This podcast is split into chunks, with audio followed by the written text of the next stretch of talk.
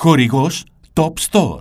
Καλησπέρα, είμαι ο Νίκος Ογικιόπουλος. Ε, είμαι ένας ε, ταπεινός bartender. Μου αρέσει πάρα πολύ να φτιάχνω ποτά και όχι να βάζω ποτά. Μου αρέσει να καταθέτω την ψυχή μου στα ποτά. Αλλά αγαπητή μου Κάσια, πώς ξεκίνησε όλο αυτό; Ήμουν ένα ανήσυχο παιδί από παλιά. Ε, επηρεασμένος ίσως από κάποια βιβλία που έβρισκα στο σπίτι του πατέρα μου παλιά, τα οποία έγραφαν συνταγές για κοκτέιλ. Παιδάκι αναρωτιέσαι τι ακριβώς είναι αυτό. Έβρισκα μερικές, τι έκανα σπίτι, αυτές που ήταν χωρίς αλκοόλ, τις έκανα και στο σπίτι. Και με βοηθούσε και ο πατέρας μου, μιλούσε, με πρότεινε να δω μια ταινία του Tom Cruise στο κοκτέιλ και πήρα ε, κατευθείαν επιρροή από εκεί. Δηλαδή είπα ότι θα ασχοληθώ με το να φτιάχνω ποτά, δηλαδή με το να καταθέτω την ψυχή μου. Ο Νίκος από το χωριό λοιπόν, από ένα χωριό των Σερών, τα ξακουστά Ήβυρα, ε, ξεκίνησε δειλά-δειλά να ασχολείται. Πήγε στη Χαλκιδική, σε ένα μεγάλο resort, όπου με ανθρώπους εκεί πέρα πάρα πολύ έμπειρους, ε, έμαθε πώς να συμπεριφέρεται πρώτα απ' όλα πίσω από τον μπαρ, πώς να ε, επικοινωνείς με τον πελάτη. Γιατί εδώ που τα λέμε δεν είναι πυρηνική φυσική, έτσι. Σε ένα χρόνο να κάνεις πρακτική μπορείς, γιατί OK. Okay. Απλά βάζει ποτά μετά το κομμάτι του εργαστηρίου είναι εκεί το οποίο ε, θέλει λίγο παραπάνω χρόνο. Και νομίζω μου είχες πει ότι εσύ κάνεις και στο σπίτι δικά σου homemade ε, πρώτες ύλες. εννοείται. Μπορούμε να φτιάξουμε ας πούμε, και στο σπίτι μας. Ε, και ο κάθε ακροατή που μας ακούει έτσι μπορεί να φτιάξει τη δική του σπιτική λεμονάδα. Με τα βασικά ας ξεκινήσουμε. Με λίγο χυμό λεμόνι, λίγο ψυρόπι ζάχαρη, το οποίο ουσιαστικά είναι νερό βρασμένο με ζάχαρη, και σόδα. Και έφτιαξε μια σπιτική λεμονάδα η οποία είναι το καλοκαίρι πεντανόστιμη. Τόσο απλά. Πω, πω, θέλουμε τη συνταγή. Ε, ναι, θα τις βρείτε στο... στο βιβλίο που θα γράψω κάποια στιγμή. Πόσο σημαντικό όμως που εν τέλει αυτό το timing που ήσουν στην παιδική ηλικία και βρήκες αυτό το βιβλίο με τις συνταγές ήταν πάρα πολύ καθοριστικό για το μέλλον σου. Και ναι, να σκεφτείς ότι στην πρώτη σελίδα γράφει το όνομα του πατέρα μου και 1980 και ακόμα υπάρχει αυτό το βιβλίο στο σπίτι, εννοείται το καμαρώνω και το διαβάζω. Βέβαια, πατέρα, ε, οι συνταγές έχουν προχωρήσει. Δεν είμαστε ακόμα στο ε, Β52 και όταν έρχομαι με ζητάνε Β52 ψάχνω να δω μέσα εσύ. Εντάξει, έχουμε προχωρήσει λίγο. Δηλαδή, ποια είναι έτσι μια αρκετά σύγχρονη γεύση που θα έλεγε σε κάποιον να τη δοκιμάσει οπωσδήποτε; Ε, θα σου μιλήσω για μία από τις ε, τελευταίες δημιουργίες, η οποία ήταν ε, ένα καπνιστό ουίσκι. Δεν το κάναμε εμείς εννοείται. Ένα καπνιστό ουίσκι με μία σόδα από κάστανο. Okay. Το θεωρείς πάρα πολύ απλό, απλά δεν το έχεις συναντήσει πάρα πολύ γενικά έξω το κάστανο, ειδικά στα ποτά. Και ο συνδυασμός του καπνού, της τύρφης που πήραμε από το, από το ουίσκι με το κάστανο που είναι σχετικά γλυκό, ε, ήταν εξαιρετικό. Δηλαδή κάθε φορά που το το σερβίρω αυτό, λέω προσοχή, είναι θυστικό. Θα πιείς 10. Και για πες, αγαπημένε Νίκο, έχουμε το bartending και έχουμε και το vlogging.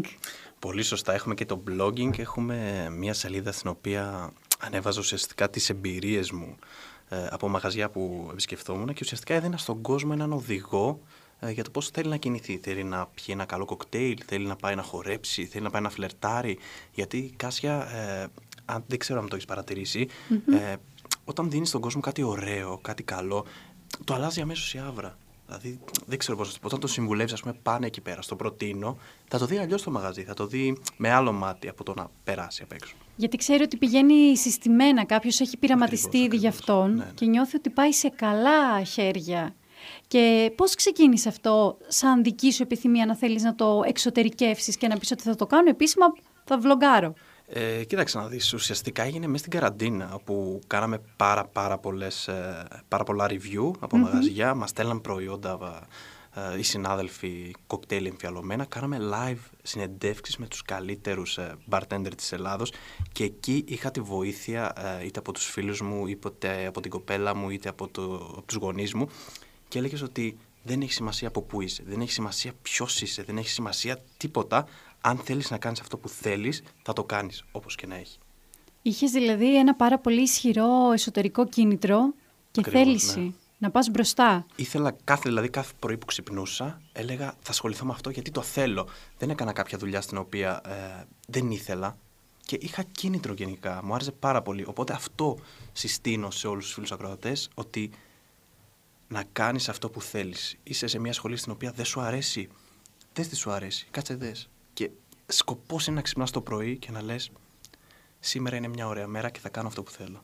Αυτό το επάγγελμα έχει ημερομηνία λήξης; Κοίταξε να δεις. Ε, ένα σεφ έχει ημερομηνία λήξης. Θα σου απαντήσω με ερώτηση και θα απαντήσω πάλι στην ερώτηση. Όχι. Ε, Μπορείς να κάνεις αυτή τη δουλειά μέχρι να πάρεις σύνταξη. Το θέμα είναι να μπορείς. Το θέμα είναι να σε γεμίζει και φυσικά να αντέχουν και τα πόδια σου. Γιατί είναι μια δουλειά στην οποία μπορεί να είσαι όρθιος 12 ώρες. Αλλά συνήθως σε μεγαλύτερη ηλικία μπορεί να βγεις έξω από τον μπαρ, να είσαι σε πιο διοικητικό κομμάτι και πάλι να ασχολείσαι με τα, με τα ποτά, να βγάζεις τους καταλόγους. Μπορούμε να συναντήσουμε δηλαδή πάρα πολλούς τέτοιους ανθρώπους. Αλλά και πάλι ε, πρέπει να είσαι μέσα στα πράγματα γιατί καλό και κακό καλό το old school bartending αλλά και η νέα γενιά η οποία ε, κάνει πάρα πολύ καλή δουλειά. Έχει να προσφέρει έχει πράγματα να προσφέρει, κι αυτή. Ναι, ναι, ναι. Οπότε δεν θα σου έλεγα ότι έχει ημερομηνία λήξη ακριβώς. Όταν έρχεται ένας πελάτης να κάτσει στο μπαρ σου, ε, απλά να του χαμογελάσεις μόνο μπορεί να του φτιάξει τη μέρα. Δεν ξέρω δεν ξέρεις σε τι κατάσταση είναι. Ένα χαμόγελο και ένας καλός λόγος θα του αλλάξει τη μέρα. Έχει να μοιραστείς μια τέτοια ιστορία. Τώρα, εμένα τρέχει το μυαλό μου. Δηλαδή, ήρθε κάποιος άνθρωπος που δεν ήταν καλά και μετά τον είδες ότι άλλαξε η διάθεσή του. Ε, ήμουν στη Χαλκιδική και είχε έρθει ένας κύριος από τη Σκωτία, ο οποίος είχε μαγαζί με ρολόγια και μου έλεγε ιστορίες ότι είχε 10 μαγαζιά, τα έκλεισε, μετά έκανε άλλη δουλειά, άνοιξε εστιατόριο και του έλεγα Ναι, άνθρωπε όμω, είσαι εδώ και μου τα λες. Είσαι υγιής. Μπορεί να παίρνεις χίλια δεινά. Είσαι άνετος. Έχεις να φά, έχεις μια στέγη. Οπότε τι σε νοιάζει; Προχώρα, θα προχωρήσεις. Πρέπει να, να κάνεις, εντάξει, θα κάνεις λίγο υπομονή, πέρασες δύσκολα, αλλά θα προχωρήσεις. Το να εκφράζεσαι μέσα από ό,τι κάνεις. Εμείς φτιάχνουμε ποτά. Κάποιος άλλος μπορεί να εκφράσει την, ε, τη σκέψη του σε ένα πίνακα. Ακριβώς. Δεν θα έλεγα ότι αυτό που κάνουμε είναι μια μορφή τέχνης, ε, Κάσια μου. Θα έλεγα ότι απλά είναι ένα επάγγελμα το οποίο έχεις άμεση επαφή με τον άνθρωπο. Και όπως και να το κάνουμε, αν εσύ πας στη δουλειά σου και είσαι μοντρούχο, είσαι λίγο ψηλό down, μπορεί να σου έγινε κάτι. Σε όλο να συμβαίνει. Αλλά όταν είσαι με κόσμο, προσπαθείς να το βάλεις λίγο στην άκρη. Ήρθε σήμερα εδώ πέρα να μιλήσεις για κοκτέιλ, για bartending, για vlogging και όλα αυτά και μας έχει ανοίξει όρεξη και κάπως πρέπει να ε, σβήσει αυτή η δίψα, οπότε... Το μόνο που πρέπει να κάνετε, δεν θα πω ε, κάτι δύσκολο, στο σπίτι. Στο σπίτι. Ένα ποτηράκι, λίγο λεμόνι, λίγο ζάχαρη λίγο δυόσμο και έχουμε κάνει ένα virgin mojito εξαιρετικό. Προσθέτουμε και λίγο σόδα και κάντε λίγο υπομονή γιατί το καλοκαίρι έρχεται και τότε θα πιούμε τις ποτάρες της κοκτηλάρης στην παραλία. Νίκο, είσαι υπέροχος, εξαιρετικός ομιλητής. Μας έδωσες και το non-alcoholic, το ποτό που ε, εννοείται πως ε, θα τιμήσουμε. Σε ευχαριστούμε πάρα πολύ που ήσουν ε, μαζί μας. Ευχαριστώ. και να είσαι καλά, πάντα καλά.